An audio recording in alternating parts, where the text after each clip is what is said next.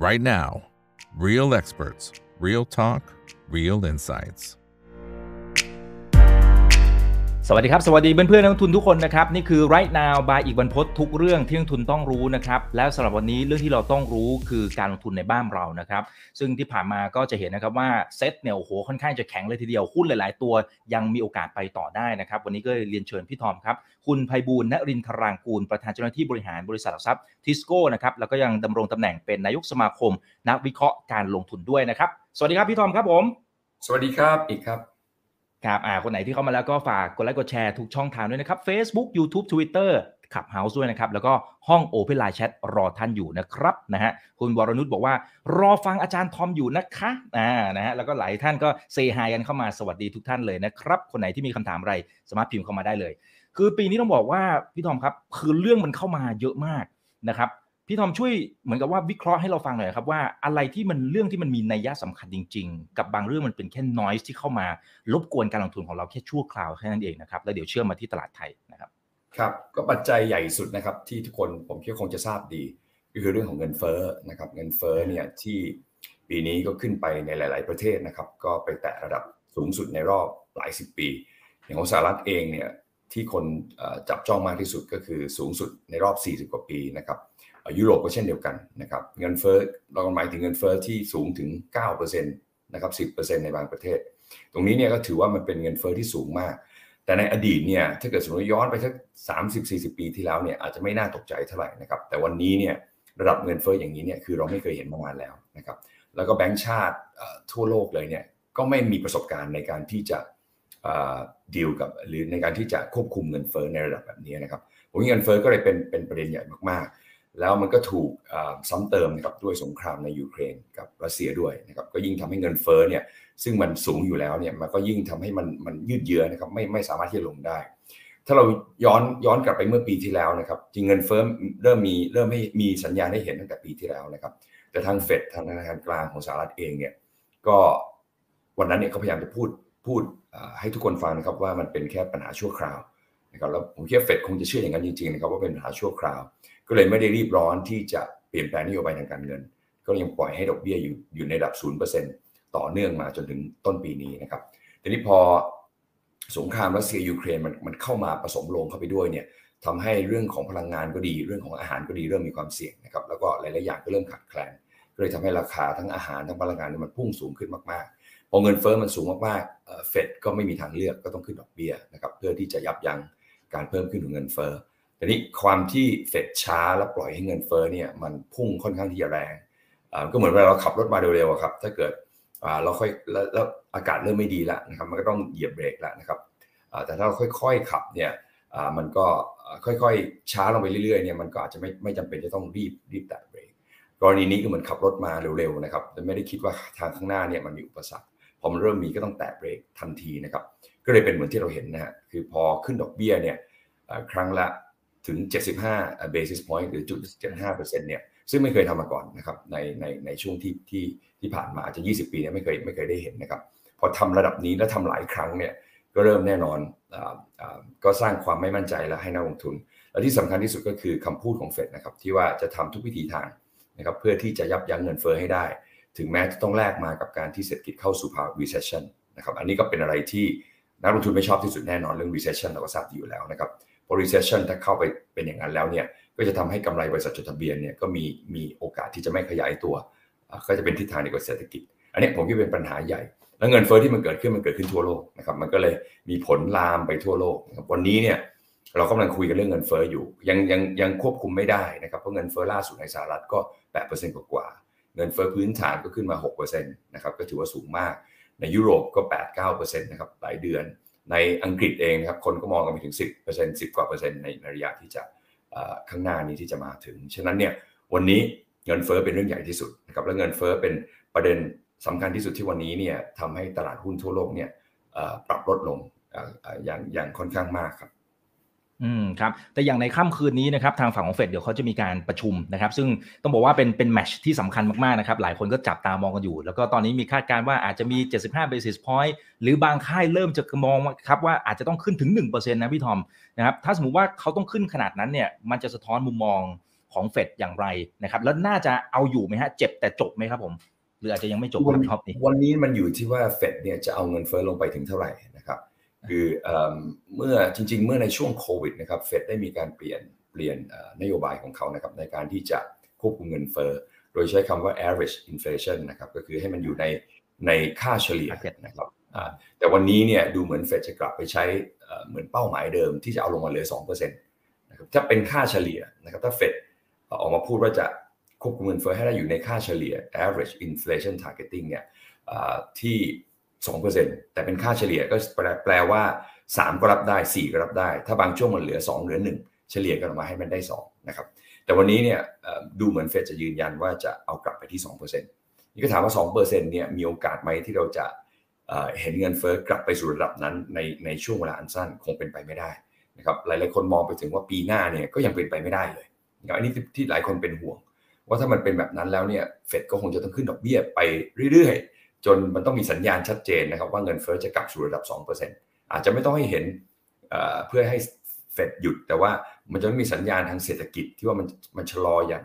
อย่างมากนะครับหรือไม่ก็ unemployment rate นะครับหรือจำนวนคนว่างงาน อาจจะต้องขึ้นไปแตะระดับ 5%วันนี้อยู่ประมาณ 3%กว่าๆนะครับซึ่งตรงนั้นอาจจะทำให้เฟดพอใจและหยุดขึ้นดอกเบี้ยดังนั้นประเด็นวันนี้อยู่ที่ว่าเฟดจะเปลี่ยนเป้าหมายไหม ถ้าเราได้ยินเฟดพูดว่ากลับไปใช้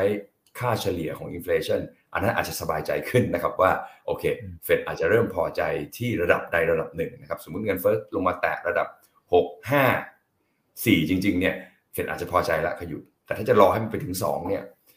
ยังไม่แน่นะครับว่ามันจะขึ้นขึ้นดอกเบี้ยเท่าไหร่ วันนี้ดอกเบี้ยนโยบายเนี่ยขึ้นมาสู่ระดับประมาณ 2.5%คืนนี้คงขึ้นไปเป็น 3.25 นะครับวันนี้ตลาดเริ่มคาดกันแล้วว่าเฟดอาจจะต้องไปจบที่ 4 4.25 ครับหรือบางค่ายก็มอง 4.5 บางคนที่มอง pessimistic หน่อยก็มองไปถึง 5%ก็มีครับแสดงว่ามันยังอยู่ในขาขึ้นอยู่ดอกเบี้ย ฉะนั้นเนี่ย อันนี้ก็ยังกระทบต่อราคาหุ้นแน่นอนครับอ่าครับอ่าทีนี้ก็เชื่อมมาที่ทางฝั่งของไทยสวัสดี 1,000 ท่านนะครับ ยังไงฝากกดไลค์กดแชร์ทุกช่องทางด้วยนะครับ YouTube อย่าลืม Subscribe กันด้วยนะนะครับอ่าคุณโดนี่สวัสดีครับนะฮะคุณทรงศักดิ์ส่งรูปหัวใจมาให้นะครับ ขอบคุณมากนะครับ โอเคนะครับ ทีนี้พอเชื่อมมาที่บ้านเราจะเห็นว่า ต่อให้ทางฝั่งของเฟดเนี่ยเขาส่งสัญญาณตั้งแต่ในช่วงต้นปีแล้วนะครับบอกเดี๋ยวจะขึ้นดอกเบี้ยแบบแตะเบรกไม่รู้จะแหกโค้งหรือเปล่านะครับ เพราะว่าอากาศมันเริ่มฝนตกพำๆมาแล้วนะครับ แต่ทีนี้ทีนี้สิ่งที่เราเห็นคือพี่ต่างชาตินะครับเขาเข้ามาลงทุนในบ้านเราโอ้ต่อเนื่องเหมือนกันนะครับ อ่า ก็ประมาณสักตอนนี้ 1 5 7 8 0 0 กว่าล้านบาท ตีกลมๆ สัก 1 6 0 0 0 0 ล้านนะครับ แต่ว่าโอเค 2 สัปดาห์ล่าสุดนะครับ3สัปดาห์ล่าสุดนะครับ ตั้งแต่วันที่ 1 กันยายนถึงตอนนี้เนี่ย ขายประมาณสัก 16,000 กว่าล้านนะครับ พี่ทอมอ่านเกมตรงนี้อย่างไรไอตอนต้นปีตอนที่เขาซื้อเราก็งง ตอนเนี้ยเขาเริ่มขายเราก็งงอีกรอบนะครับผม ไม่หรอกครับผมคิดว่าก็คงคาดหวังให้เขาซื้อทุกวันซื้อทุกอาทิตย์นี้คงคงเป็นไปไม่ได้นะครับ ก็มันก็คงจะต้องมีการปรับ portfolio ปรับอะไรกัน แต่ว่าถามว่าเทรนด์ยังเป็นอะไรนะครับ คือผมคิดว่าเวลามองตัวเลขในตลาดเงินก็ดีมองตัวเลขในเศรษฐกิจก็ดีเนี่ยผมคิดต้องดูเป็นเทรนด์นะ คือถ้าเราดูกันวันต่อวันอาทิตย์ต่ออาทิตย์เดือนต่อเดือนเลยเนี่ยมันอาจจะทำให้ภาพไม่ชัดนะครับเวลาเรามองภาพก็จะตีโจทย์ไม่แตกคือในกรณีนี้เนี่ยผมก็คิดว่าการที่เงินนอกไหลเข้ามาตั้งแต่ต้นปีในระดับสูงขนาดนี้ แล้วถ้าคุณอีกกลับไปดูในอดีตนะครับมันไม่น่าจะเคยมีช่วงไหนนะที่เข้ามาเกือบเกือบจะสองแสนล้านบาทโดยเฉพาะถ้านับเป็นต่อปีเนี่ยไม่เคยเห็นเลยนะครับตั้งแต่มีการประกาศตัวเลขนี้เมื่อประมาณสักสิบเจ็ดสิบแปดปีที่แล้วนะครับ สิบปีให้หลังนี้ออกทุกปีนะครับ ถ้าใครติดตามตลาดหุ้นจะรู้ ปีนี้ก็เป็นปีที่ค่อนข้างแปลกนะครับที่เงินไหลเข้ามา ถามว่าปกติเนี่ยจริงๆ ถ้าค่าเงินบาทอ่อนอย่างนี้เนี่ยหรือค่อยๆอ่อนลงจาก 30 หรือ 36เนี่ยเงินคงจะไม่มักจะไม่ไหลเข้า แต่กรณีนี้กับกับผิดคาดนะครับก็ยังเข้ามาอยู่นะครับถึงแม้เข้ามาแล้วเนี่ยจะขาดทุนเงินเงินเงินค่าเงินทันทีนะฮะสมมติเข้ามาตอน 31 แล้วมาเป็น 32 ก็ขาดทุนนะเข้ามา 32 เป็น 33 ก็ขาดทุนอีกนะครับ แต่ก็ยังเข้ามาอยู่เพราะอะไรครับ เพราะวันนี้สภาพคล่องในระบบการเงินโลกมันสูงมากนะสูงมากจนถึงขั้นที่ว่าผมคิดว่าที่เฟดเนี่ยวันนี้กำลังทำ QT คือดึงสภาพคล่องที่เขาใส่เข้ามาในช่วงโควิดเนี่ยเอาออกไปเนี่ยแต่ที่เขาประกาศชัดเจนเขาจะเอาออกเดือนละประมาณ 95,000 ล้านเหรียญนนะครับแต่ตอนที่เขาใส่เข้ามาเนี่ยมันประมาณ 4 ล้านล้านเหรียญเอาออกเดือนละสมมติกลมๆคือแสนเหรียญแสนล้านเหรียญเนี่ยต้องใช้เวลาเท่าไหร่ครับ ก็สี่เกือบจะสี่สามสี่ปีกว่าจะเอาออกหมด ถ้ายังถ้ายังคงระดับการเอาออกเท่านี้นะครับฉะนั้นสภาพคล่องมันก็ยังเยอะอยู่ ก็เห็นว่ายังไงเนี่ยถ้าสภาพคล่องเยอะขนาดนี้เนี่ยกองทุนต่างๆ ก็ยังมีความจำเป็นจะต้องบริหารเงินอยู่นะครับบริหารเงินในที่นี้ก็หมายความว่า เงินที่อยู่ในหุ้นเนี่ยก็ไม่สามารถที่จะออกจนหมดนะครับเพราะว่าวันนี้คงไม่สามารถทำอย่างนั้นได้ ก็ยังต้องเลือกเฟ้นที่จะไปหาตลาดหุ้นที่อาจจะดูแล้วแน่นอน คงไม่มีตลาดไหนที่มันดูดีมากๆ ที่โอ้เข้าไปแล้ว bullish มากๆ เพราะในภาวะแบบนี้เนี่ยแค่ขออย่าให้ตกก็ก็ก็ดีแล้วนะครับ ตลาดหุ้นไทยก็อยู่ในหนึ่งเป็นหนึ่งในนั้นนะฮะจะเห็นว่าตั้งแต่ต้นปีเนี่ยเราก็ขึ้นขึ้นลงลงนะครับ สุดท้ายก็มาอยู่ที่เดิมนะฮะเมื่อปลายปีที่แล้วก็พันหกร้อยแถวนี้ห้าสิบวันนี้ก็พันหกร้อยห้าสิบแถวๆนี้นะครับบวกลบอันนี้เป็นเป็นเป็นเป็นข้อสันนิษฐานอันหนึ่งก็คือว่าต่างชาติเนี่ยก็วันนี้ก็พยายามจะหาที่ไปนะฮะที่ หนึ่งระยะสั้นดูแล้วไม่น่าเป็นห่วงเท่าไหร่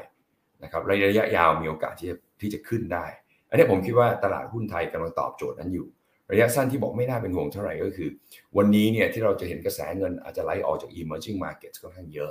แต่ emerging markets เนี่ยโดยธรรมชาติแล้วเนี่ยจะเป็นประเทศที่กู้เงินจากต่างประเทศค่อนข้างสูง เหมือนที่เราเคยทำเมื่อก่อนปี 1997 นะครับที่เราก็มีเงินกู้จากต่างประเทศเยอะ เพื่อจะ enjoy ดอกเบี้ยต่ำ พอเขาต้องการเงินคืนแล้วนะครับพอเศรษฐกิจเริ่มไปไม่ได้ พอค่าเงินเริ่มอ่อน ก็ไม่มีปัญญาที่จะไปคืนเขานะครับ เพราะว่านี่มันก็แพงขึ้นนะครับ ก็ก็ต้องล้มละลายแต่กรณีนี้เนี่ยของไทยเราไม่ใช่อย่างนั้นเลยนะครับ เราอาจจะมีบทเรียนมาเมื่อปี 1997 วันนี้ถ้าไปดูในแง่ของหนี้ต่างชาติเนี่ยของเราเองเนี่ยประมาณแค่สามสิบกว่าเปอร์เซ็นต์ของ GDP เท่านั้นเองก็ถือว่ายังน้อยอยู่ แล้ว reserve ที่เรามีเนี่ยไอ้ reserve ก็คือเงินสำรองระหว่างประเทศเนี่ย มันมันเพียงพอเกินพอที่จะรองรับนะครับจำนวนหนี้ที่จะครบครบครบกำหนดในปีนี้ในปีหน้าในปีต่อไป ไม่มีปัญหาเลยฉะนั้นตรงนี้มันมันแสดงว่าเสถียรภาพประเทศดีมากเราก็เลยทำเราก็เลยเป็น emerging market ที่มี characteristic ที่ไม่เหมือน emerging market อันนี้ก็เป็นอันหนึ่งนะครับที่วันนี้เนี่ยนักลงทุนเนี่ยเขาต้องมองประเด็นนี้ก่อน ประเด็นที่ความเสี่ยงเนี่ยต้องน้อยที่สุดก่อนนะครับไม่สามารถที่เข้าไปเทคความเสี่ยงถึงวันนี้เข้าไปลงแน่นอนในบางตลาดอาจจะดูแล้ว มี upside potential ดีนะครับ emerging market บางตลาดที่ลงมาเยอะๆ แต่ว่าถ้ามองความเสี่ยงแล้วเนี่ยมันอาจจะไม่คุ้มค่า ประเทศอาจจะมีปัญหาได้ ก็เขาก็จะไม่เข้าไป เพราะวันนี้เนี่ยนักลงทุนยังอยู่อยู่ในโหมดเขาเรียกว่า risk off risk off ก็คือยังไม่ได้ on risk เต็มที่ยังไม่ได้ลงทุนในสินทรัพย์เสี่ยงเต็มที่ ประเทศไทยก็ฟิตในในในในเชิงของความมีเสถียรภาพนะครับทั้งในแง่ของหนี้เราก็ต่ำเงินทุนสำรองประเทศสูงมากๆนะครับ แล้วถามว่าอะไรดีก็คือในแง่ราคาหุ้นของเราเนี่ยคือถ้าเราย้อนกลับไปดูก่อนปีหรือช่วงปี 19 ก่อนเกิดโควิดนะเราก็ปิดปี 19 ประมาณเกือบเกือบพันหกจุดนะครับตลาดหุ้นเรานะฮะวันนี้ก็ประมาณนี้นะครับพันหกนิดนิดขึ้นมา 2-3%เท่านั้นเองจากระดับวันนั้นนะครับ และและก่อนหน้านั้นเนี่ยปี 18 เนี่ยเราเคยขึ้นไปแตะถึง 1,800 จุด วันนี้เนี่ยเรายังเทรดต่ำกว่า high เดิมของเราเองเนี่ย 200 กว่าจุดครับอย่างที่เราลองไปดูนอกประเทศ ดูต่างประเทศเอาสหรัฐอเมริกาเอาที่ไหนก็ได้เนี่ยอินโดนีเซียอินโดนีเซียขึ้น record high นะครับอย่างสหรัฐวันนี้ถึงแม้จะลงมาตั้งเกือบ20%ละปีนี้เนี่ยแต่ก็ยัง record high อยู่ก็ยังสูงกว่าในช่วงโควิดนะครับก่อนโควิดแต่ของเราเนี่ยมันยังมันสูงกว่านิดเดียวเขาสูงกว่า 20-30%แล้วตรงนี้เนี่ยมันตอบชัดเจนว่า 1 ทั้งในแง่เสถียรภาพเราก็ดี ความเสี่ยงก็ดูแล้ว น่าจะสามารถรับมือกับความผันผวนของเศรษฐกิจโลกได้ ตลาดหุ้นเองก็ยังไม่ได้มีราคาที่แพงเพราะยังไม่ได้ขึ้นอะไรมากมายแน่นอนเหตุผลหนึ่งนั้นในนั้นก็เพราะว่าเศรษฐกิจเราฟื้นช้ากับช้ากว่าชาวบ้านเขาเพราะเราเป็นเศรษฐกิจที่พึ่งพาท่องเที่ยวเยอะ เราก็เลยถูกทำโทษไปใน 2 ปีที่ผ่านมา ที่ทุกคนเขาเอนจอยในแง่ราคาหุ้นที่เพิ่มขึ้น แต่เราขึ้นน้อยนะครับพอมาวันนี้เนี่ยเขาถูกขายกันอย่างหนัก เราก็โดนน้อย เพราะว่าเรายังไม่ได้ขึ้นมาก และเรากำลังจะจะเป็นประเทศที่ได้รับประโยชน์เต็มๆจากการกลับมาของนักท่องเที่ยว วันนี้เนี่ยเศรษฐกิจไทยยังไม่ได้ฟื้นกลับไปสู่ระดับโควิดนะเศรษฐกิจอื่นๆเนี่ยอย่างของจีนถ้าจำกันได้เนี่ยไตรมาสเดียวเขาเขาฟื้นเลยนะครับแล้วเขาก็เร่งเต็มที่เลยสหรัฐเองก็ฟื้นไปตั้งแต่ปีที่แล้วนะครับของเราเนี่ยเป็นเศรษฐกิจที่ที่ที่เดียวในไม่กี่ประเทศในโลกนี้เนี่ยที่ยังไม่ได้ฟื้นกลับไปสู่ระดับโควิด น่าจะทำได้สักปีนี้นะครับดังนั้นการกลับมาของนักท่องเที่ยวเนี่ยก็จะทำให้เราเนี่ยสามารถฟื้นตัวได้อย่างรวดเร็วนะครับ และข้อดีอันหนึ่งที่เศรษฐกิจเราไม่ได้ฟื้นเนี่ยก็กลายเป็นว่าเราสามารถควบคุมเงินเฟ้อได้ดีกว่าหลาย ๆ ประเทศแต่วันนี้เราอาจจะเห็นเงินเฟ้อเราก็สูงนะขึ้นมาเกือบเกือบแปดเปอร์เซ็นต์เช่นเดียวกันนะครับกับอีกหลายประเทศ แต่ส่วนใหญ่มันมาจากราคาพลังงานนะครับอาหารจะมีบางส่วนแต่เล็กน้อย แต่ส่วนอื่น ๆ ของเศรษฐกิจเนี่ยแทบจะไม่ได้มีเงินเฟ้อที่ที่ดูแล้วอันตรายครับแต่ประเทศอย่างสหรัฐเนี่ยที่เขาต้องขึ้นดอกเบี้ยสูงมาก แล้วที่ก็ดูแล้วเป็นห่วงเงินเฟ้อเขามาก เพราะมันกระจายวงกว้างแล้วนะครับมันเข้าไปสู่เกือบจะทั้งระบบเศรษฐกิจนะครับไม่ว่าจะไปดูจุดไหนเนี่ยราคามันขึ้นหมดนะครับแต่ของเราเนี่ยความที่เศรษฐกิจเราเนี่ยยังฟื้นตัวไม่ได้ไม่เต็มที่ นักท่องเที่ยวเพิ่งจะกลับมา 6 ล้านคนจากเดิม 40 ล้านคน ฉะนั้นเนี่ยถึงแม้เซนติเมนต์วันนี้ดูดีแล้วเนี่ยแต่เรากำลังพูดถึงนักท่องเที่ยวมีแค่ 6 ล้านนะครับยังไม่ใช่ 40 ล้าน ฉะนั้นเนี่ยเศรษฐกิจมันยังไม่ฟื้นตัวเต็มที่ ก็กลายเป็นกลายเป็นว่าประเด็นเงินเฟ้อที่ทุกคนเป็นห่วงว่า พอเข้าสู่ขาลงแล้วเนี่ยมันจะลงหรือไม่ลง ของเราเนี่ยน่าจะลงได้นะครับ เพราะว่าพลังงานเนี่ยมันเริ่มลงให้เห็นแล้วนะครับ ราคาสินค้าเกษตรต่างๆ ก็เริ่มลงมาให้เห็นนะครับตรงนี้ผมคิดว่าแนวโน้มเงินเฟ้อของเราในอนาคตก็ดูแล้วไม่น่าห่วงนะอีกประเด็นหนึ่งเนี่ยที่เป็นประเด็นที่นักลงทุนอาจจะเป็นห่วงในช่วงที่ผ่านมาคือค่าเงินบาทนะครับแต่ค่าเงินบาทวันนี้เนี่ยผมคิดว่าก็มีแนวโน้มว่าจะแข็งขึ้น เพราะเงินบาทถ้าไปดูจริงๆถ้าคุณอีกไปดูจริงๆเนี่ยเหตุผลที่มันลงมาเนี่ยนอกจากโอเคแน่นอนลงมากับ กับทุกๆคนนะที่ปีนี้ก็ลงกันหมดเนี่ยเมื่อเทียบกับดอลลาร์แต่ประเด็นหนึ่งก็คือเรานำเข้าน้ำมันเยอะนะครับ เราเป็นประเทศนำเข้าน้ำมัน ฉะนั้นเนี่ยพอน้ำมันมันแพงแล้วแน่นอนเราก็เสียดุลเยอะจากเดิมที่เราไม่ค่อยได้เสียดุลนะครับแต่นี่ดุลการค้าเราก็เสียดุลไปนะครับมันก็เลยทำให้ดุลบัญชีเดินสะพัดที่เสียเสียดุลอยู่แล้วเพราะนักท่องเที่ยวไม่มีเนี่ยก็ยิ่งยิ่งยิ่งกว้างขึ้นเรื่อยๆนะครับก็เลยทำให้ค่าเงินเนี่ยมันอ่อนลงเรื่อยๆนะครับแต่นี่คือเป็นเหตุผลหลักเลยนะฮะบวกกับเหตุผลที่ดอลลาร์เขาแข็ง แต่ยังไม่ได้มีเงินออกจากตลาดทุนนะครับแต่วันนี้เนี่ยเราอาจจะเริ่มเห็นเทรนด์ที่มันกลับข้างแล้วนะครับคือพอน้ำมันเริ่มถูกลงเนี่ยแน่นอนเวลาเรา import มามันก็ประหยัดไปเยอะนะครับแล้วถ้านักท่องเที่ยวเข้ามาเติมอีกในแง่ของรายได้เงินต่างประเทศเข้าประเทศเนี่ยก็อาจจะทำให้ดุลบัญชีเดินสะพัดเนี่ยกลับมาเป็นบวกได้ ตรงนี้ก็จะทำให้ค่าเงินก็กลับมาแข็งขึ้นได้ แล้ววันนี้เนี่ยง่าย ๆ คือถ้ามองออกไปข้างหน้าแล้วเนี่ยดูเหมือนวันนี้เราก็สามารถ เป็นเศรษฐกิจที่น่าจะรับมือกับความผันผวนต่างๆ ได้ เป็นเศรษฐกิจที่ไม่ได้ร้อนแรงเกินไป ไม่ได้มี overheating sign ให้เห็น และเงินเฟ้อเขาเลยไม่ห่วง แล้วพอเป็นอย่างนี้ดอกเบี้ยก็ไม่ต้องขึ้นเยอะนะพอดอกเบี้ยไม่ต้องขึ้นเยอะผลต่อเศรษฐกิจก็ไม่น่าจะมีมากนะครับ แล้วก็ทุกคนก็รอการฟื้นตัวของภาคท่องเที่ยว ถ้ามันกลับมาแข็งแรงจริงเนี่ย มันก็น่าจะทำให้ทุกอย่างเนี่ยกลับสู่ภาวะปกติมากขึ้น นั่นก็หมายความว่าอัพไซด์ของตลาดหุ้น อัพไซด์ของเศรษฐกิจก็ยังมีอยู่มากพอสมควร รวมถึงตัวผลประกอบการด้วยใช่ไหมครับพี่ทอมอันนี้เป็นประเด็นประเด็นที่สำคัญเลยนะคือคนอาจจะมองข้ามจุดนี้ไป เวลาเราซื้อเนี่ยบางคนจะจะถามว่าเอ๊ะทำไมเศรษฐกิจก็ดูไม่ค่อยจะดีเท่าไหร่คือดีแต่ดีไม่ได้มากเท่าไหร่เนี่ยแต่ทำไมตลาดหุ้นถึงไม่ลงนะครับ หรือบางช่วงทำไมมันขึ้นได้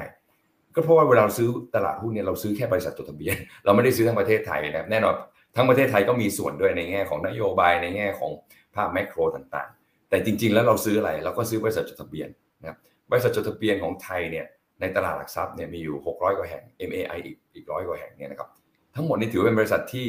เป็นครีมของประเทศเรานะครับแล้วมันโชคดีว่าบริษัทเรานี่ยแข็งแรงโดยเฉพาะบริษัทในตลาดหลักทรัพย์ 600 กว่าบริษัทที่เป็นบริษัทขนาดใหญ่เนี่ย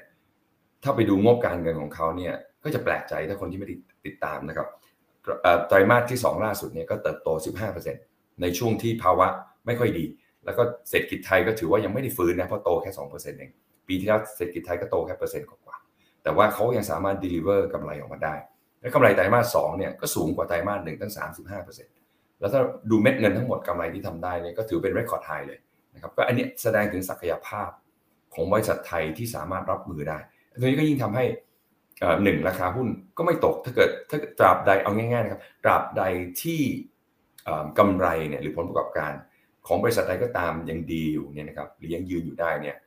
คุณอีกลองไปดูนะฮะราคาหุ้นจะไม่ค่อยตกนะครับอาจจะอยู่ที่เดิมหรือลงบ้างแต่ก็จะขึ้นมาใหม่และกำไรเนี่ยเป็นตัวที่ชี้หรือเป็นตัวที่ทำให้มูลค่าหุ้นเนี่ยขึ้นหรือลงก็อยู่ที่กำไรนะว่ามันจะขึ้นหรือมันจะลง เราโชคดีนะครับที่บริษัทจดทะเบียนเนี่ยสามารถทำกำไรได้ดี อันนี้ก็เป็นอีกหนึ่งจุดนะครับที่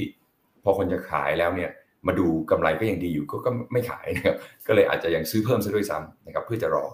ว่าขนาดวันนี้เนี่ยเศรษฐกิจโตแค่นี้กำไรก็ยังทำได้ขนาดนี้ แล้วถ้าสมมติเข้าไปในปีหน้า เศรษฐกิจโตขึ้นกว่านี้อีก แล้ววันนี้นะครับที่น่าสนใจคือถ้าเราไปดูในแง่การประมาณการเศรษฐกิจปีหน้า ของเกือบจะทุกประเทศเนี่ยครับเอามาเรียงกันหมดเลยเนี่ยมีไม่กี่ประเทศนะฮะที่จะมี GDP growth ที่สูงขึ้นในปีหน้า สูงกว่าปีนี้ นะครับอาจจะยกตัวอย่างอย่างหลาย ๆประเทศในยุโรปในในสหรัฐยุโรปไม่ต้องห่วงเลยปีนี้เป็นบวกปีหน้าเป็นลบแน่หลายประเทศสหรัฐเนี่ยปีหน้าเองอาจจะเหลือเปอร์เซ็นต์กว่าๆนะปีนี้อาจจะได้เกือบเกือบสามปีที่แล้วนี่เกือบจะหกเปอร์เซ็นต์นะฮะมันชะลอลงมาเรื่อยๆนะครับเพราะว่าหนึ่งก็คือเรื่องของเฟดด้วย ที่พยายามจะชะลอลงมา แต่ของเราปีนี้ปีที่แล้วหนึ่งเปอร์เซ็นต์กว่า ปีนี้สองสามเปอร์เซ็นต์น่าจะทำได้นะครับถ้านักท่องเที่ยวกลับมา เหมือนที่ทุกคนคาดว่าเดือนละล้านถึงล้านห้าแสนคน ปีหน้าทุกคนมองที่สี่เปอร์เซ็นต์นะครับอย่าง ADB ที่เพิ่งประกาศวันเช้าวันนี้เนี่ยเพิ่งออกรายงานก็ผมไปดูในเอเชียเนี่ยส่วนใหญ่แล้วเนี่ยที่เป็นคู่แข่งเราไม่ว่าจะเป็นอินโดนีเซีย มาเลเซีย สิงคโปร์ ฟิลิปปินส์เนี่ยจะมี GDP growth ที่ชะลอลงในปีหน้ากว่าปีนี้ แต่ยังโตอยู่นะแต่โตในอัตราที่น้อยลง จะมีแต่ไทยนะครับที่โตในอัตราที่เร่งขึ้นนะครับ ADB มองปีนี้เราโต 2%กว่า ปีหน้า 4.2% นะครับก็โตขึ้นมาค่อนข้างเยอะ แล้ววันนี้เนี่ยทุกคนก็เห็นภาพเดียวกันนะว่ามันมีเรื่องของจุดขายเรื่องการท่องเที่ยว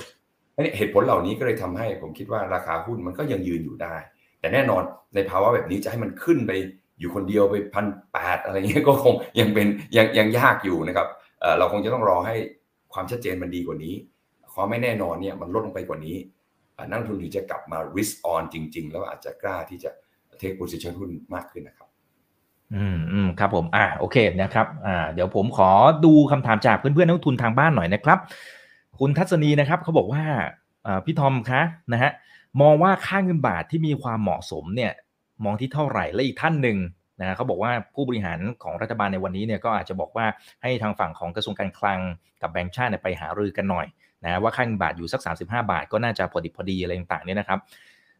เราไม่ได้คุยเรื่องการเมืองนะครับ แต่เราคุยในเชิงของอ่า ความเหมาะสมนะครับ อย่างคุณทัศนีบอกความเหมาะสมเท่าไหร่อีกท่านหนึ่งบอกว่า 35 บาทเป็นไปได้หรือคะอืมผมคิดว่ามันมันยากนะครับพอพูดถึงเรื่องค่าเงินเนี่ยเพราะว่าวันนี้เนี่ยค่าเงินเนี่ยมันไม่ได้เกี่ยวกับประเทศเราประเทศเดียวมันอยู่ที่ค่าเงินด้วย แล้วก็ต้องถามว่าค่าเงินเราเทียบกับใครจะเอาเงินเรากับดอลลาร์เรากับยุโรปเรากับยูโร เรากับอังกฤษหรือเรากับญี่ปุ่นนะครับ คือวันนี้เนี่ยที่เราอ่อนสุดๆก็คือเรากับดอลลาร์นะครับเรากับคนอื่นไม่ได้อ่อนขนาดนี้นะเพราะว่า ทุกคนก็อ่อนหมดเมื่อเมื่อเจอดอลลาร์เข้าไป เพราะดอลลาร์ปีนี้แข็งขึ้นมา 10 กว่าเปอร์เซ็นต์นะเราอ่อนกว่าเขาประมาณสักสิบเปอร์เซ็นต์นะครับเคยบางช่วงแค่เจ็ดแปดเปอร์เซ็นต์ตอนนี้ขึ้นอาจจะเป็นเก้าเปอร์เซ็นต์สิบเปอร์เซ็นต์ละนะครับแต่ก็ยังถือเป็นการอ่อนที่อาจจะน้อยกว่าคนอื่น แล้ววันนี้ต้องต้องต้องตอบตรงนี้ก่อนว่า จริงๆ มันคือดอลลาร์ index ที่ขึ้นไปประมาณ 14%ในปีนี้นะครับคือดอลลาร์เนี่ยแข็งเมื่อเทียบกับคนอื่นเลยฉะนั้นเนี่ยถามว่าแล้วเราควรจะอยู่จุดไหน วันนี้ต้องตอบต้องถามให้ได้ ต้องตอบให้ได้ก่อนแล้วดอลลาร์มันจะขึ้นไปขนาดไหน ยังไม่มีใครตอบตรงนั้นได้ แต่ผมคิดว่าวันนี้เนี่ยที่เราต้องการที่สุดก็คือเสถียรภาพของของเงินนะครับ แต่ว่าการที่เราอ่อนน้อยกว่าชาวบ้านเนี่ยก็ถือว่าเป็นข้อดีแล้วนะครับ แต่แน่นอนในสภาวะแบบนี้ที่ตลาดตลาด FX เนี่ยยิ่งเป็นอะไรที่โหแทบจะควบคุมไม่ได้เลย เพราะว่ามันเป็นตลาดที่ใหญ่มากเนี่ยฉะนั้นผมคิดว่าตัวดอลลาร์วันนี้เป็นตัวที่ทำให้ทุกทุกค่าเงินมันอ่อนลงเมื่อเทียบกับเขาเขาอยู่ที่ว่า ทางสหรัฐเองเนี่ยเขาจะหยุดเมื่อไหร่นะหยุดอยากเห็นค่าเงินตัวเองแข็งเมื่อไหร่ตรงนั้นนะก็คือมันจะ translate มา แต่ผมว่าของเราเนี่ยมันตอบไม่ได้หรอกครับว่าว่าพีคหรือพีคหรือยังนะครับ แต่ถ้าดูจากสัญญาณที่กำลังเกิดขึ้น มองไปข้างหน้าว่าอะไรจะเกิดขึ้นต่อไปนี้อีกเนี่ยคือวันนี้เนี่ยถ้าเป็นประเทศที่ capital flow ไหลออกตลอด คือเงินไหลออกจากตลาดทุนตลอด เหมือนในหลาย ๆ ประเทศในลาตินอเมริกาแบบนี้เนี่ยหรือในยุโรปแบบนี้เนี่ยอันนี้ตอบยากเลยว่าค่าเงินจะไป หยุดอยู่ที่เท่าไหร่ เพราะว่าไอ้ตรง capital flow นี่เวลาออกนี่มันประเมินยากมาก เพราะมันอยู่ที่จิตวิทยามันอยู่ที่ความมั่นใจนักลงทุน แต่ไอ้ไอ้ดุลบัญชีเดินสะพัดกับไอ้ตัวฝั่ง trade balance เนี่ยอาจจะ forecast ได้พอแม่นยำกว่านะเพราะมันเกี่ยวกับการค้าขายนะครับ ของเราเนี่ยคือถ้าเรามองว่า 1 capital account เราหรือเงินทุนเนี่ยมันไม่ได้ไหลออกนะครับยิ่งมันไหลเข้าด้วยอย่างที่ผมบอก อย่างที่คุณอีกบอกเนี่ยไหลเข้ามาแสนหกหมื่นล้านผ่านตลาดหุ้น ตลาดตราสารนี้ก็เริ่มมีไหลกลับเข้ามานะครับฉะนั้นตรงนี้สบายใจได้ไม่ได้มีเงินไหลออกไป ก็แสดงว่าเขาไม่ได้ห่วงอะไรมากมายฝั่งดุลบัญชีเดินสะพัดต่างหากนะครับอย่างที่ผมเล่าไปตอนต้นเนี่ยน้ำมันเริ่มถูกลง ถ้าเงินท่องเที่ยวไหลเข้ามามากขึ้นมากขึ้นมากขึ้นเนี่ยดุลบัญชีเดินสะพัดก็จะขาดดุลน้อยลงน้อยลงน้อยลง อันนี้ก็เป็นสัญญาณว่าเงินบาทก็มีโอกาสจะกลับมาแข็งค่าได้นะครับในในอนาคตอาจจะในที่จากช่วงเนี้ยจนถึงที่เหลือของปีเนี่ย ก็มีโอกาสที่จะเห็นเงินบาทกลับมาแข็งค่าได้ จากปัจจัยที่ที่เราให้ฟัง แต่ถามว่าจะไปตรงไหนอะไรยังไงเนี่ย ผมคิดว่ายังตอบได้ยากตราบใดที่ดอลลาร์เนี่ยยังยังไม่หยุดแข็งเมื่อเทียบกับทุกคนนะครับครับอขอบคุณครับ ตอนนี้คำถามหลั่งไหลเข้ามานะครับ ตอนนี้คอมเมนต์เริ่มระเบิดแล้วนะฮะเดี๋ยวผมขอไล่ไปดูหน่อยนะครับ นี่ท่านนี้นะครับเขาบอกว่าอันนี้จากคุณเอนานะครับเขาบอกว่าถ้าไทยมีเสถียรภาพดี แต่ทำไม JP Morgan เนี่ยนะครับสิงคโปร์เนี่ยเขาถึงบอกว่า ไทยกับญี่ปุ่นเป็นจุดอ่อนของเอเชียหรือคะ ตรงนี้มันมีอะไรที่สามารถพอจะอธิบายได้บ้างไหมครับจุดอ่อนคือถ้าเกิดในบางช่วงแรกๆเลยของของของต้นปีนี้ หรือว่าช่วงที่เกิดสงครามใหม่ๆแน่นอนจุดอ่อนของเราก็คือเราเป็นประเทศที่นำเข้าพลังงานนะครับอันนี้แน่นอนก็ถือว่าเป็นจุดอ่อน เพราะราคาพลังงานเนี่ยมันขึ้นไปถึง 120 เหรียญถ้าจำกันได้นะครับไม่กี่เดือนนี้เอง ตรงนั้นเนี่ยเราเหนื่อยแน่ๆเพราะว่าคือถ้าทำ sensitivity อะไรออกมาเนี่ยคือเราถูกกระทบหนัก GDP เราถูกกระทบเยอะ ค่าเงินก็ถูกกระทบเยอะ เพราะว่าเรานำเข้าพลังงานเกือบทั้งหมดนะครับแต่วันนี้ก็โชคดีนะครับที่ราคาพลังงานเริ่มอ่อนตัวลงมานะครับแต่ถ้าเกิดถามว่าจุดอ่อนด้านอื่นเนี่ยผมคิดว่าไม่ค่อยมีเท่าไหร่นะครับถ้าถ้ามองเพราะอย่างวันนี้เรามีเป็นประเทศที่มีเสถียรภาพค่อนข้างดีนะครับจุดอ่อนเดียวที่ผมมองเห็นนะครับหรือถ้าวิเคราะห์หรือว่าตามติดตามบทวิเคราะห์ของต่างประเทศ ส่วนใหญ่ก็จะเป็นห่วงเรื่องเรื่อง น้ำมันของเรานะครับ ว่าเราเป็นประเทศนำเข้าน้ำมันเยอะนำเข้าเชื้อเพลิงเยอะฉะนั้นเวลาที่เชื้อเพลิงผันผวน หรือราคาสูงเนี่ยแน่นอนเราก็ถูกกระทบเยอะครับ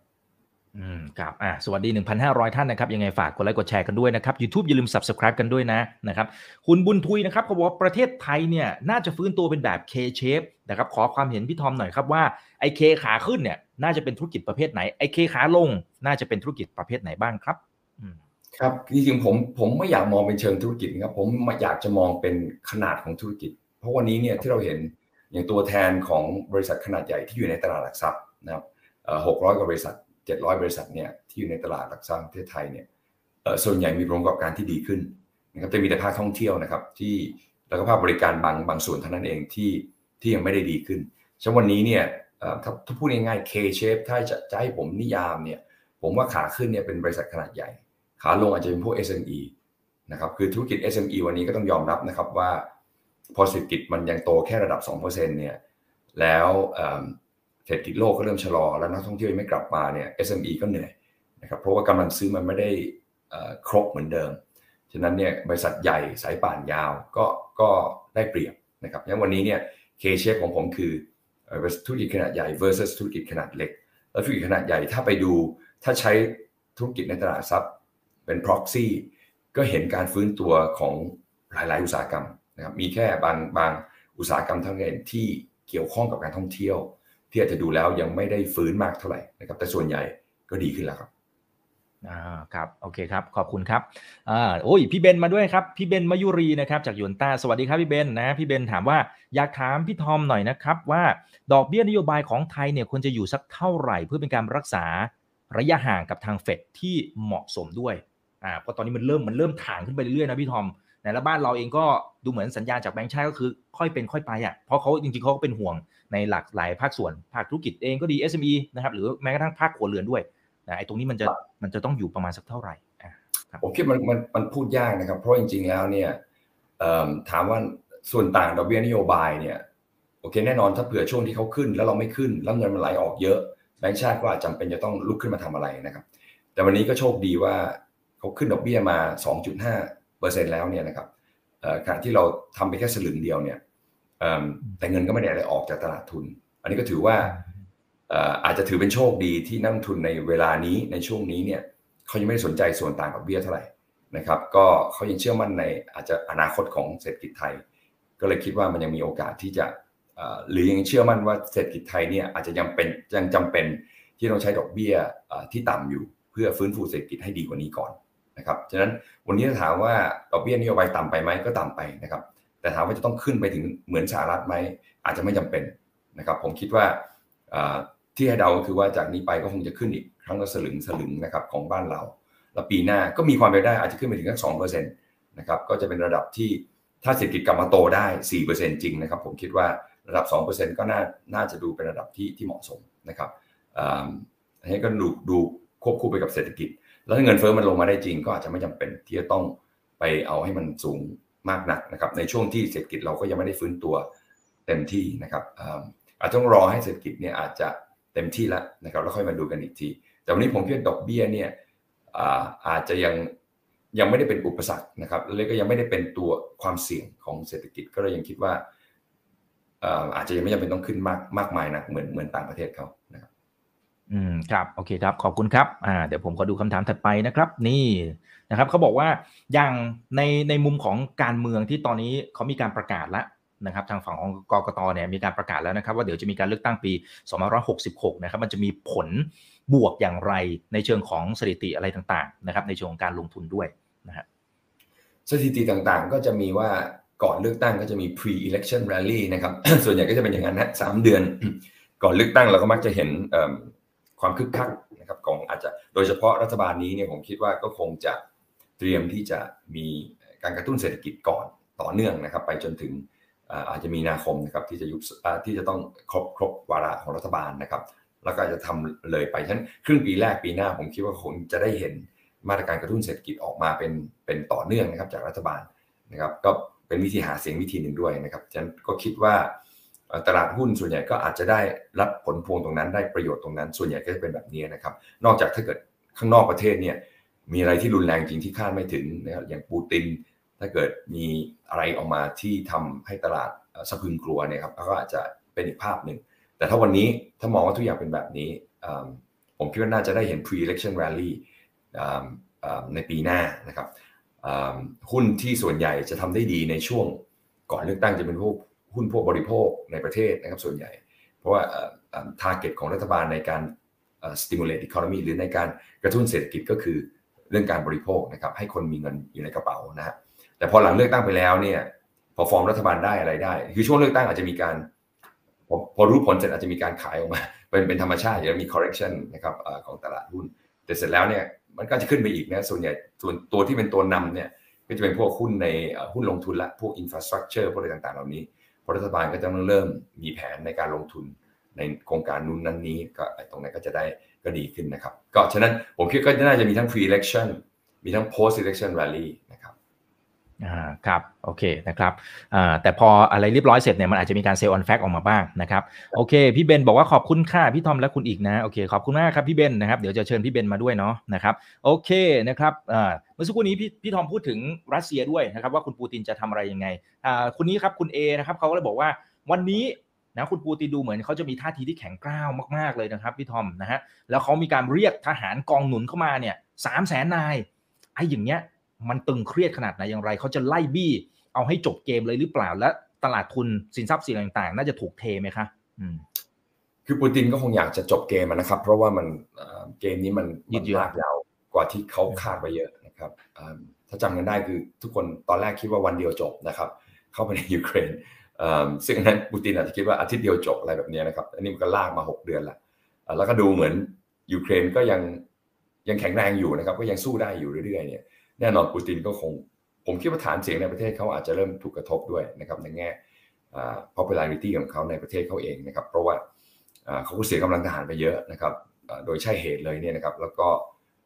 เท่าที่ติดตามดูเนี่ยบางข่าวเขาบอกว่ากระสุนเนี่ยเขาหรือ ammunition เนี่ยอาจจะอาจจะเริ่มร่อยหลอแล้วนะครับถึงขั้นจะต้องไปซื้อเกาหลีเหนือเนี่ยนะครับคิดว่าถ้าลากไปอย่างนี้เนี่ยสิ้นปีนี้อาจจะไม่เหลือละ ammunition นะครับหรือกระสุนต่างๆ ที่เอามาใช้เนี่ยก็จะเป็นประเด็น แล้วก็เสียอาวุธสงครามไปเยอะพอสมควรรถถังเรือบินอะไรเนี่ยครับก็เสียเสียไปเยอะเหมือนกันฉะนั้นวันนี้ไม่ไม่น่าแปลกใจที่ปูตินจะเร่งให้จบเกมนะครับ แต่ว่าจะจบได้ไม่ได้ ผมคิดว่าก็คงไม่ง่ายเพราะวันนี้ดูเหมือนว่าไพ่ใบสุดท้ายก็คือไพ่ราคาพลังงาน ไพ่ที่หยุดส่ง natural gas เข้าไปยุโรป และคิดว่ายุโรปก็จะต้องอ่อนข้อแล้วก็ยอมยอมทำตามก็คือไม่สนับสนุนยูเครน แต่คิดว่าประเด็นนั้นก็ไม่ไม่ไม่ไม่ ทำได้ไม่สำเร็จนะครับ ถึงแม้วันนี้เนี่ย Nord Stream จะแทบจะไม่ได้ส่งก๊าซให้กับยุโรปแล้ว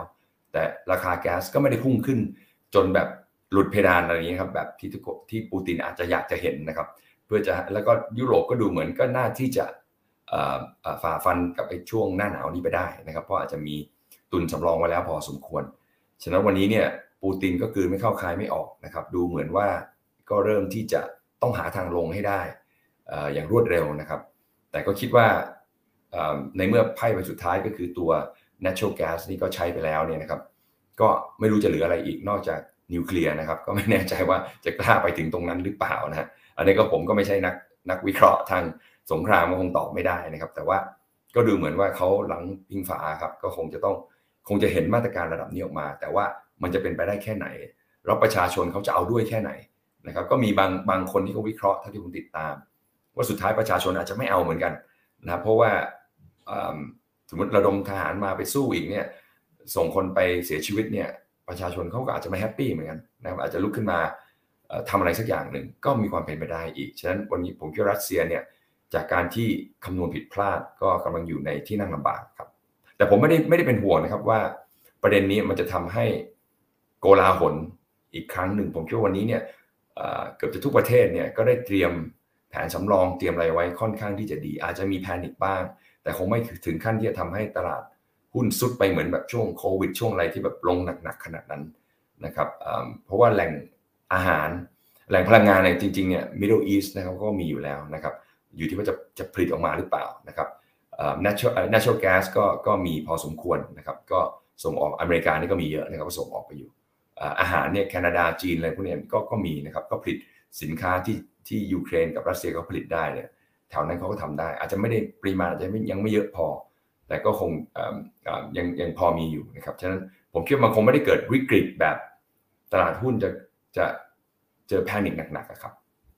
อืมครับอ่าขอบคุณครับโอเค เดี๋ยวผมขอดูหน่อยนะครับเอ่อคุณธนยุทธกับอีกท่านหนึ่งถามคล้ายๆกันคุณโลนาวนะครับเขาบอกว่าขอถามตรงๆนะครับ กลุ่มไหนน่าจะได้ประโยชน์บ้างนะครับผมอ่าน่าจะไปถึงโอกาสในในการลงทุนนะครับ ว่าพี่ทอมมองในกลุ่มไหนอุตสาหกรรมไหน sector ไหนนะครับแต่อาจจะขอเหตุผล logic ข้างหลังด้วยนะครับเผื่อจะให้นักลงทุนเขาเรียนรู้ไปด้วยครับผมก็วันนี้ก็คือแน่นอน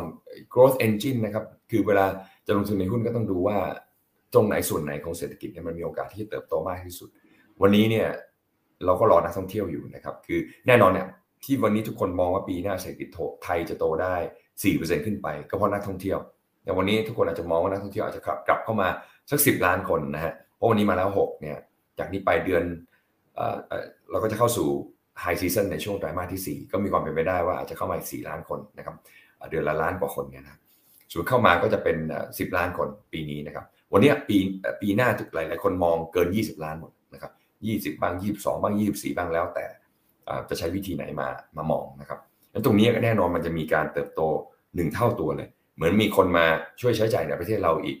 เพิ่มขึ้นจากวันนี้เรามีคนไทย 60 กว่าล้าน บวกต่างชาติ 10 ล้านนะปีหน้าต่างชาติจะมา 20 กว่าล้าน แล้วก็ยิ่งทำให้กำลังซื้อในประเทศก็เยอะ วันนี้ก็จะเห็นว่าหุ้นที่เกี่ยวข้องกับการบริโภคนะครับการจับจ่ายใช้สอยกับ domestic consumption ต่าง ที่มันจะเกิดขึ้นนะครับก็แน่นอนเป็นหุ้นเป็น sector คือมันไม่ไม่ไม่ใช่เป็น sector แต่เป็นประเภทของหุ้นที่จะได้ประโยชน์นะครับจากการจับจ่ายใช้สอยของคนก็จะมีโอกาส outperform นะครับแล้วโดยเฉพาะแรงงานนะค่าค่าแรงขั้นต่ำก็มีการปรับขึ้นบ้าง แล้วถ้าเศรษฐกิจมันโตได้ 4%จริงเนี่ยกำลังซื้อของคนมันก็จะดีนะครับฉะนั้นผมผมก็ยังแนะนำให้ลงทุนในพวกหุ้นที่เกี่ยวข้องกับการบริโภคในประเทศนะครับ หรือแม้กระทั่งรวมถึงเฮลท์แคร์ด้วยนะครับ พวกโรงพยาบาลในเหล่านี้เนี่ยก็จะได้ประโยชน์นะครับทัวริซึมนะครับที่เกี่ยวข้องตรงเลยจากท่องเที่ยวแน่นอนได้ประโยชน์สูงสุดอยู่แล้ว พอปีหน้าถ้าเป็นไปตามคาดนักท่องเที่ยวกลับเข้ามาเนี่ยเกินหนึ่งเท่าตัวเนี่ยมันก็จะสร้างความคึกคักให้ได้พอสมควร อืมครับโอเค คุณโลนาวเนี่ยก็ถามเข้ามาเสริมนะครับเขาบอกว่าโอเค กลุ่มท่องเที่ยวน่าจะน่าจะมีโอกาสแหละนะครับเพียงแต่ว่าการที่ค่าไฟขึ้นอ่าพอมีการปรับค่า FT อะไรต่างๆเนี่ยนะครับโรงแรมที่พักอาศัยสำหรับนักท่องเที่ยวเนี่ยเขาจะมีการขึ้นตามไหมได้รับผลกระทบอย่างไรนะครับผมอันนี้มันเป็นเทรนด์ทั่วโลกนะครับคือถ้าเราเห็นเนี่ยก็จะเห็นว่าไม่ว่าจะที่ไหนนะครับโดยเฉพาะช่วง2อสเดือนก่อนหน้านี้เนี่ยจะว่าราคาตั๋วเครื่องบินเนี่ยขึ้นสูงมาก แต่คนก็ซื้ออยู่ดีนะครับ ราคาโรงแรมสูงมากคนก็เที่ยวอยู่ดีนะครับ อย่างผมเองเนี่ยก็เพิ่งไปเที่ยวที่สหรัฐกลับมาเหมือนกันนะก็ราคาก็แพงมากนะครับ แต่ผมก็เที่ยวอยู่ดีนะครับเพราะอะไรครับเพราะเราอั้นมานะและจะเป็นอย่างนี้ครับ คือวันนี้เนี่ยคนหยุดซื้อของเข้าบ้านนะครับ เพราะช่วง 2 ปีที่ผ่านมาเนี่ยสามซื้อเยอะมาก ซื้อคอมพิวเตอร์ตัวใหม่ ซื้อเฟอร์นิเจอร์ใหม่ ซื้อเก้าอี้ใหม่เพราะต้องนั่งทำแบบเนี้ยทำมาคุณอีกแบบเนี้ยมันก็ตัวเดิมมันไม่สบายแล้วนะครับ หรือ speed เดิมมันไม่เร็วพอก็ต้องซื้อของใหม่ วันนี้ถามว่าพร้อมจะออกนอกบ้านแล้วนะครับ แล้วก็เงินเก็บก็มีพอสมควรนะครับในช่วงที่ผ่านมาก็ไม่ได้เอาไปใช้จ่ายนะครับทั้งวันนี้เนี่ยผมคิดว่าคนยอมที่จะเสียเงินไปกับการท่องเที่ยวเสียเงินไปกับการซื้อบริการอะไรต่างๆ ที่ไม่ได้ทำในช่วงโควิด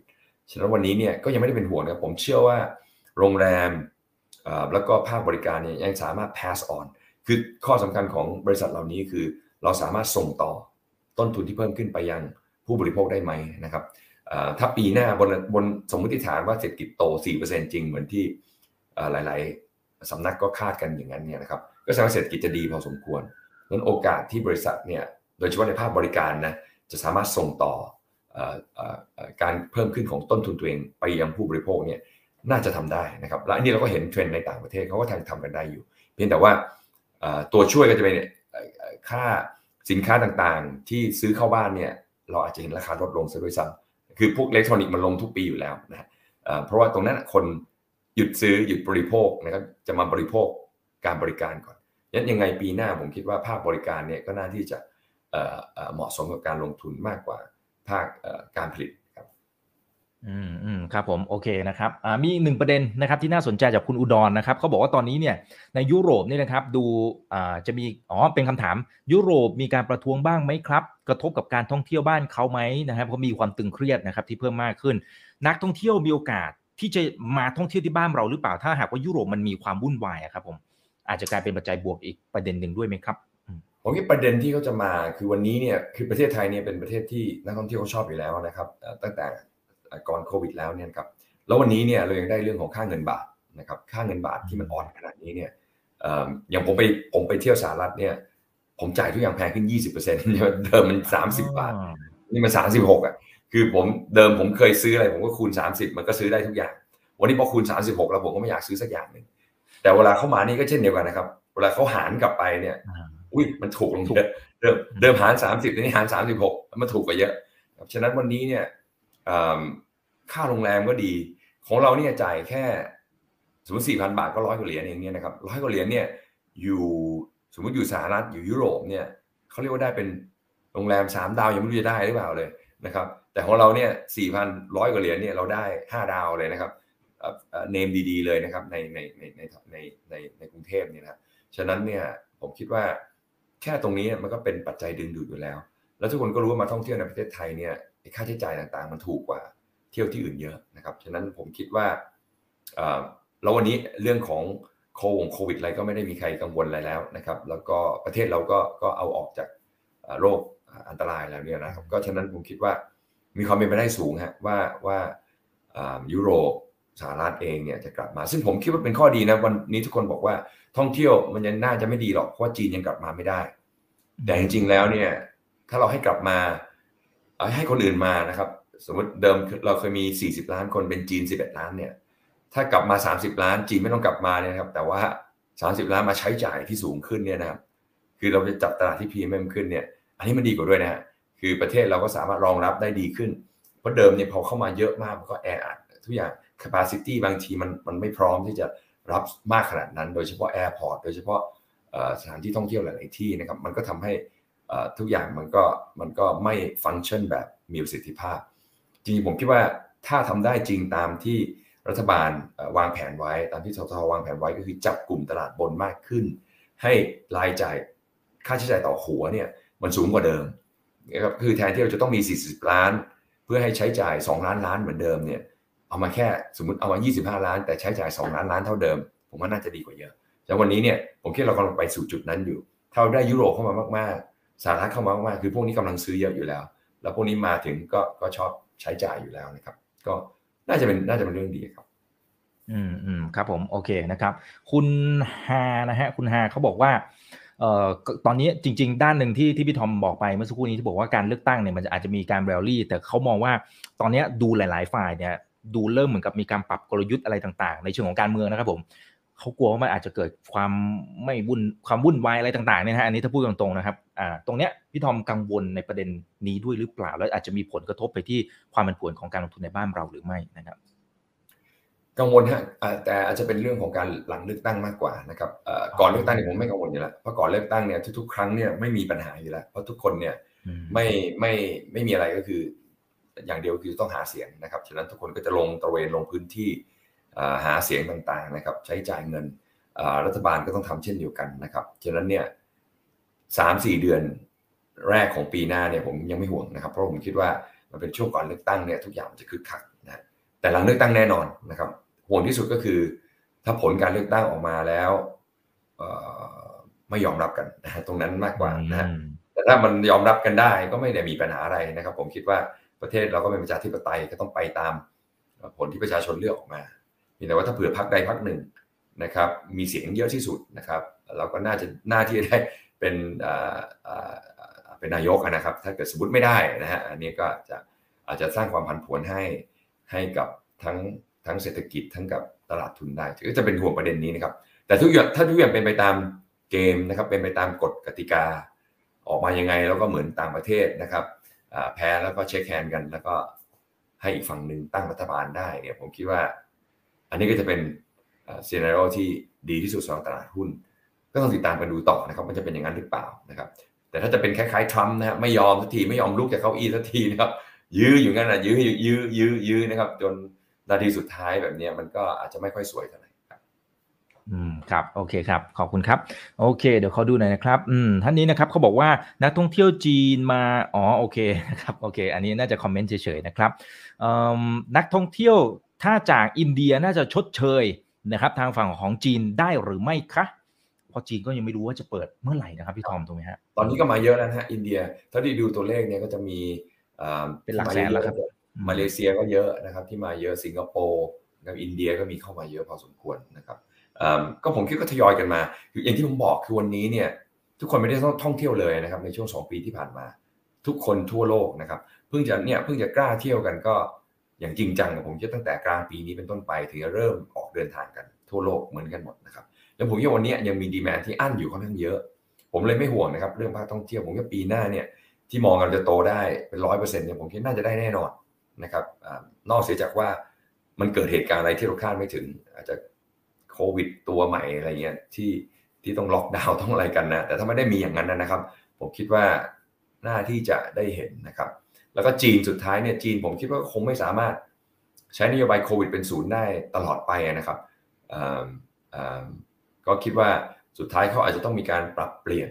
บ้าง และคนจีนเองเนี่ยก็ก็ผมคิดว่าถึงเวลาเขาก็อยากจะเที่ยวเหมือนกันนะ ถึงแม้กลับไปต้องควอรันทีนบ้างเนี่ยเขาก็อาจจะยอมทำนะครับดังนั้นผมก็ผมคิดปีหน้าเนี่ยน่าจะเป็นปีที่เราได้เห็นเผลอๆจะอาจจะคึกคักกว่าที่หลาย ๆสำนักประเมินไว้ อืมครับผมโอเคนะครับ เดี๋ยวขอดูนี่นะเขาบอกว่าคุณปอนนะครับ ขอความเห็นการฟื้นฟูการบินไทย พี่พี่ทอมได้ติดตามประเด็นของของการบินไทยไหมครับผมทำไมก็สามารถที่จะทำได้ โอเค อ่าได้ครับ โอเคนะฮะแล้วถ้าสมมติว่ามันเซนซิทีฟก็เลยไม่อยากไม่อยากไม่อยากคอมเมนต์เลยครับเข้าใจครับ โอเค มีท่านนี้เขาบอกว่าถ้าสมมติสงครามมันยืดเยื้อจริงๆไอ้เงินเฟ้อที่เราคิดว่ามันดูเหมือนจะเบาลงมาเนี่ย เกิดสมมติมันต้องไปต่อจริงๆเนี่ยนะครับ มันจะทำให้เศรษฐกิจพังเลยหรือเปล่าอ่าเพราะเพราะว่าธนาคารกลางก็ต้องเร่งขึ้นดอกเบี้ย ต้องเร่งแตะเบรกนะครับก็แน่นอนถ้าเผื่อถ้าเผื่อเงินเอ่อถ้าเผื่อสงครามหรือว่าถ้าเผื่อเงินเฟ้อหรืออะไรก็ตามเนี่ยถ้ามันเกิดขึ้นหนักกว่าเดิมหนักกว่าวันนี้เนี่ยที่เห็นกันเนี่ยครับมีแต่วันนี้ถ้าไม่มีปัจจัยอะไรอื่นเข้ามานะครับผมคิดว่าเงินเฟ้อน่าจะอยู่ในขาลงแล้วทั่วโลกเพียงแต่ลงเร็วแค่ไหนเท่านั้นเองนะครับแต่ถ้าเผื่อมันเกิดกรณี อื่นๆอีกที่เราคาดคิดไม่ถึงมันเกิดขึ้นมาแล้วมีผลทำให้ราคาสินค้ามันปรับขึ้นไปอีก ก็แน่นอนน่าเป็นห่วง เพราะว่าอย่างที่บอกคือเฟดเนี่ยเสียหน้าไปแล้วครั้งหนึ่งเสียความน่าเชื่อถือไปแล้วหนึ่งรอบคือปีที่แล้วฉันรอบนี้เนี่ยถ้าผมเป็นเฟดเนี่ยผมก็จะต้องเสียเสียไม่ได้อีกแล้วนะครับ ก็ยังไงเนี่ยก็จะต้องเอาเงินเฟ้อลงมาให้ได้ ถ้ามันยิ่งสูงผมต้องยิ่งขึ้นดอกเบี้ยไปเรื่อยๆที่เอาลงมานะครับและยิ่งประธานเฟดคนนี้พูดถึงพอลวอลเกอร์สมัยนู้นด้วย พอลวอลเกอร์แกก็เป็นคนที่แกไม่ care ใครอยู่แล้ว แกซัดเลยฮะซัดเลย ก็ก็น่าเป็นห่วงนะครับ ถ้าเผื่อมันเกิดเหตุการณ์ที่ทำให้เงินเฟ้อมันไม่ยอมลดลง แต่วันนี้ถ้าเราดูเนี่ย ผมคิดว่าเงินเฟ้อมันมันมีขาลงที่ให้เห็นแล้วนะครับ แล้วโดยเฉพาะถ้าเข้าไปในปีหน้า คือฐานปีนี้มันสูงแล้วสมมติยกตัวอย่างเนี่ย ปีนี้ฐานของราคาน้ำมันอาจจะเฉลี่ยมาสักร้อยเหรียญถ้าปีหน้าราคาน้ำมันยังสูงอยู่แต่สูงที่ร้อยเหรียญก็เท่ากับเป็นศูนย์แล้วนะคือ แรงกดดันจากน้ำมันก็ไม่มีละมันศูนย์ถึงแม้มันยังร้อยเหรียญอยู่นะครับแล้วถ้ามันลงมาเหลือเก้าสิบนี่แรงกดดันน้ำมันกลายเป็นติดลบไปเลยนะครับ มันลดลงจากปีนี้ ก็แสดงว่ามันจะช่วยเงินเฟ้อในปีหน้าให้ลดลงมาได้นะครับนอกจากเราคิดว่าพลังงานจะขึ้นไป 120 150 160 อะไรอันตัวเนี้ยก็จะเป็นแรงกระเพื่อมต่อเงินเฟ้อให้มันไม่ลงสักที อืมครับอ่าเท่าที่ดูอาจจะได้อีกสัก2อสาคำถามนะครับ สวัสดี 1,700 ท่านนะ YouTube อย่าลืม Subscribe กันด้วยนะครับ โอเคนะครับ ขอดูท่านนี้หน่อยนะครับเขาบอกว่า พี่ทอม พี่ทอมมองบวกนะฮะหมายถึงมองเห็นโอกาสเสมอเนี่ยนะครับ รอบนี้ได้ลุ้นนิวไฮเลยไหมนะครับอ่าหรือหรือแม้ผมผม pick นิดนึงแล้วกันว่าปัจจัยอะไรนะครับ ที่อาจจะทำให้ในภาพรวมเนี่ยคือเซ็ตเนี่ยมีโอกาสที่จะทำ new high ได้นะครับผมคิดวันนี้ถ้าเซ็ต new high ได้ก็คือปีหน้าเนี่ยสหรัฐจะต้องไม่เข้าสู่ recession เหมือนที่ทุกคนคิดไว้ แต่คือแน่นอนเนี่ยเราไม่สามารถที่จะ new high อยู่คนเดียว แล้วขณะที่เศรษฐกิจโลกไม่ดีที่ตลาดหุ้นโลกไม่ดีเนี่ยมันแทบจะไม่เคยเกิดขึ้นนะว่าจะมีตลาดใดตลาดหนึ่งที่ขึ้นได้อยู่คนเดียว อาจจะมีบ้างนะครับแต่แต่แต่แต่น้อยโอกาสมาก แล้วของประเทศไทยเราเองผมคิดว่าคงไม่ถึงจุดนั้นที่เราสามารถคึกคักอยู่คนเดียวแล้วก็ขึ้นกันอยู่คนเดียวจน record high แล้วคนอื่นลงอยู่ตลอดนะครับ เพราะปีหน้าเนี่ยผมคิดว่า recession ยังเป็นอะไรที่วันนี้ยังตอบกันไม่ได้มันจะเกิดไม่เกิด นะครับแต่ในสายตาผมนะผมคิดถ้าถึงแม้เกิดก็น่าจะเป็นแค่ recession ที่เบานะครับความที่คำที่คิดอย่างนั้นก็เพราะว่าวันนี้ผม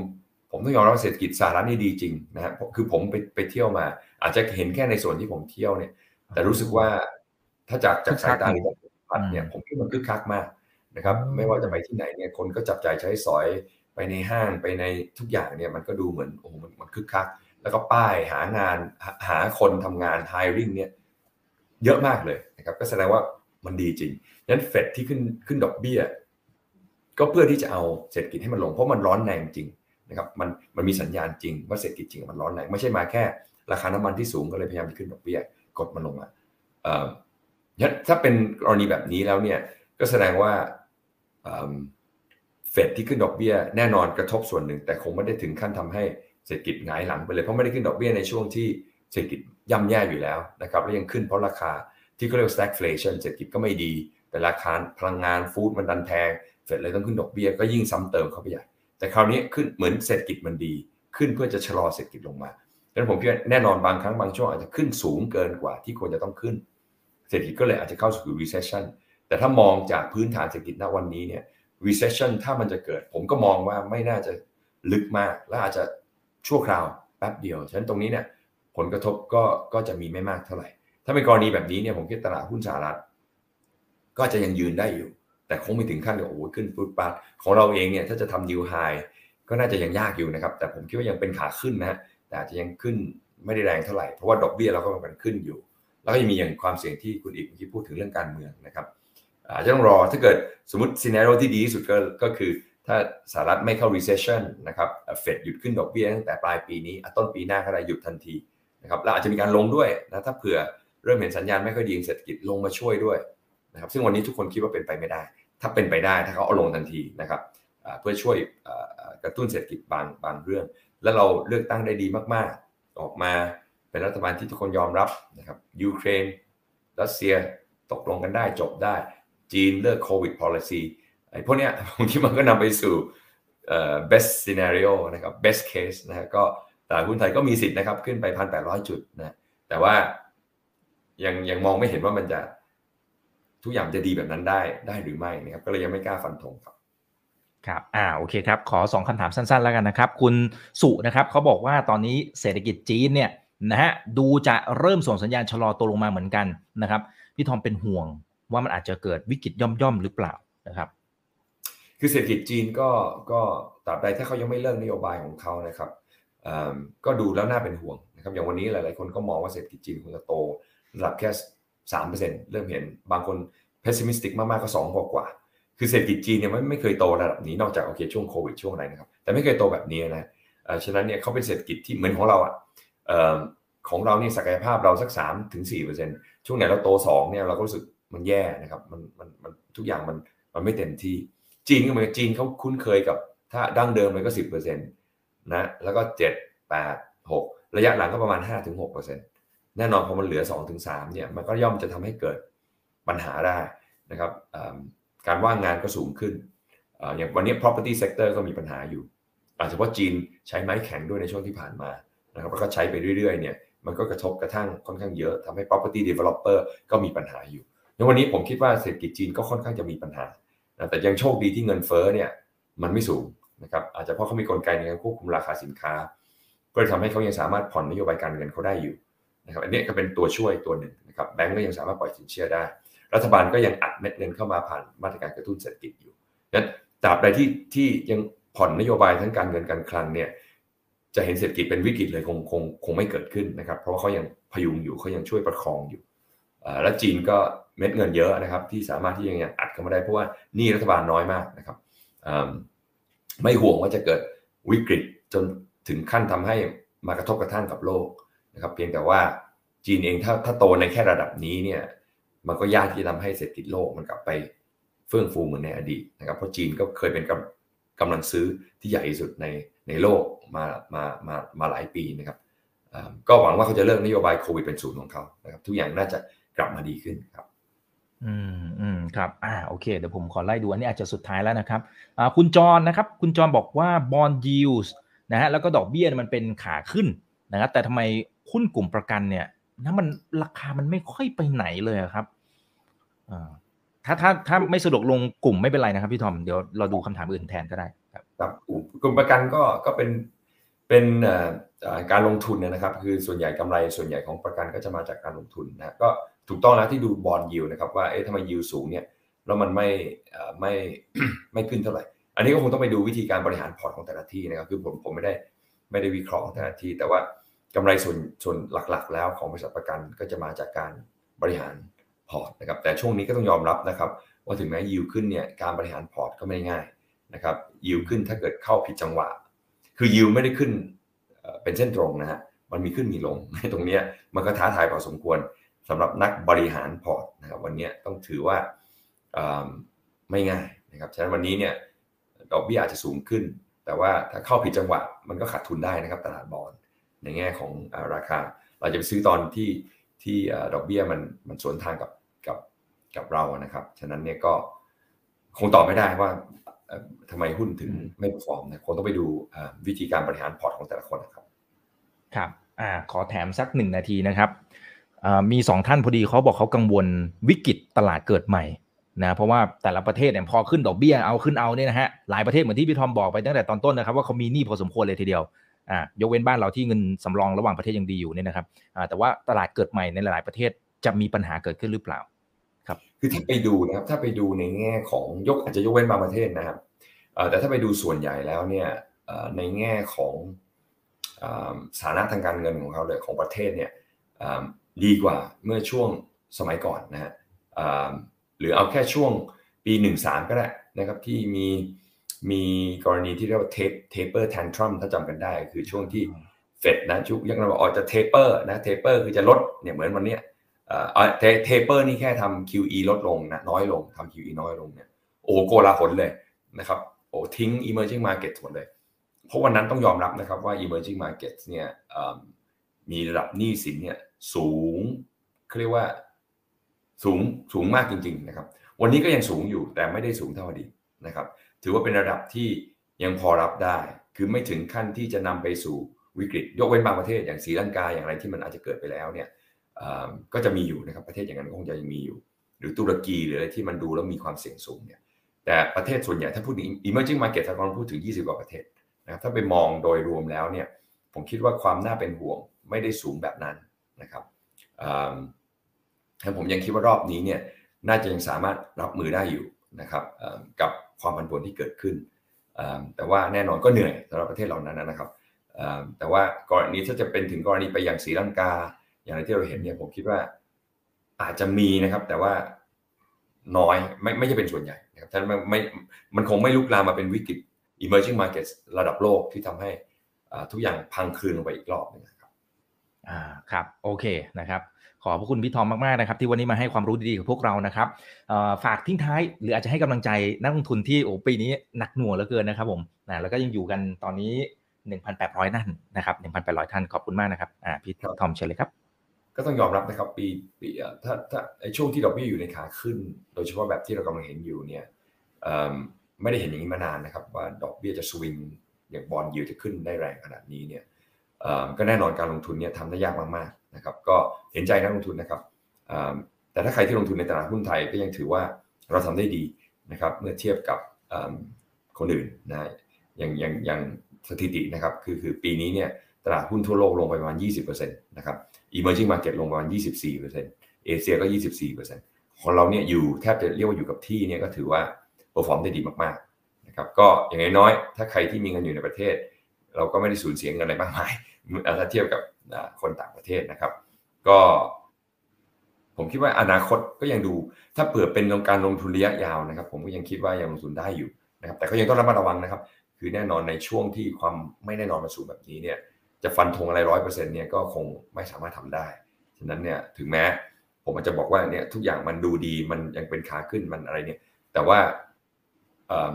เราก็ต้องระมัดระวังนะครับ ก็อาจจะไม่ได้เอาเงินทั้งหมดที่มีร้อยเปอร์เซ็นต์เข้าไป ในตลาดหุ้นนะครับ แต่ก็คงจะมีไว้ส่วนหนึ่งนะครับ เพราะว่าผมเชื่อว่าโอกาสที่ตลาดหุ้นจะขึ้น ในปีหน้าก็ยังยังมีอยู่นะครับ จากเหตุผลที่ผมเล่าไปแล้ว ก็ขอให้ทุกคนโชคดีในการลงทุนนะครับ ครับขอบคุณมากนะครับพี่ดอมขอบคุณมากนะครับหลายท่านก็ส่งขอบคุณคุณขอบคุณเข้ามานะครับ บอกว่าเป็นเนื้อหาดีๆอยากให้เชิญพี่ทอมมาบ่อย ๆด้วยนะครับนะฮะอ่าเดี๋ยวโอกาสหน้าขออนุญาตรินเชิญใหม่นะครับ ขอบคุณมากนะครับ นี่คือไรนาบายบนโพสทุกเรื่องที่นักทุนต้องรู้นะครับ ฝากกดไลค์กดแชร์กันเยอะๆนะครับ YouTube อย่าลืม Subscribe กันด้วยครับ สวัสดีครับ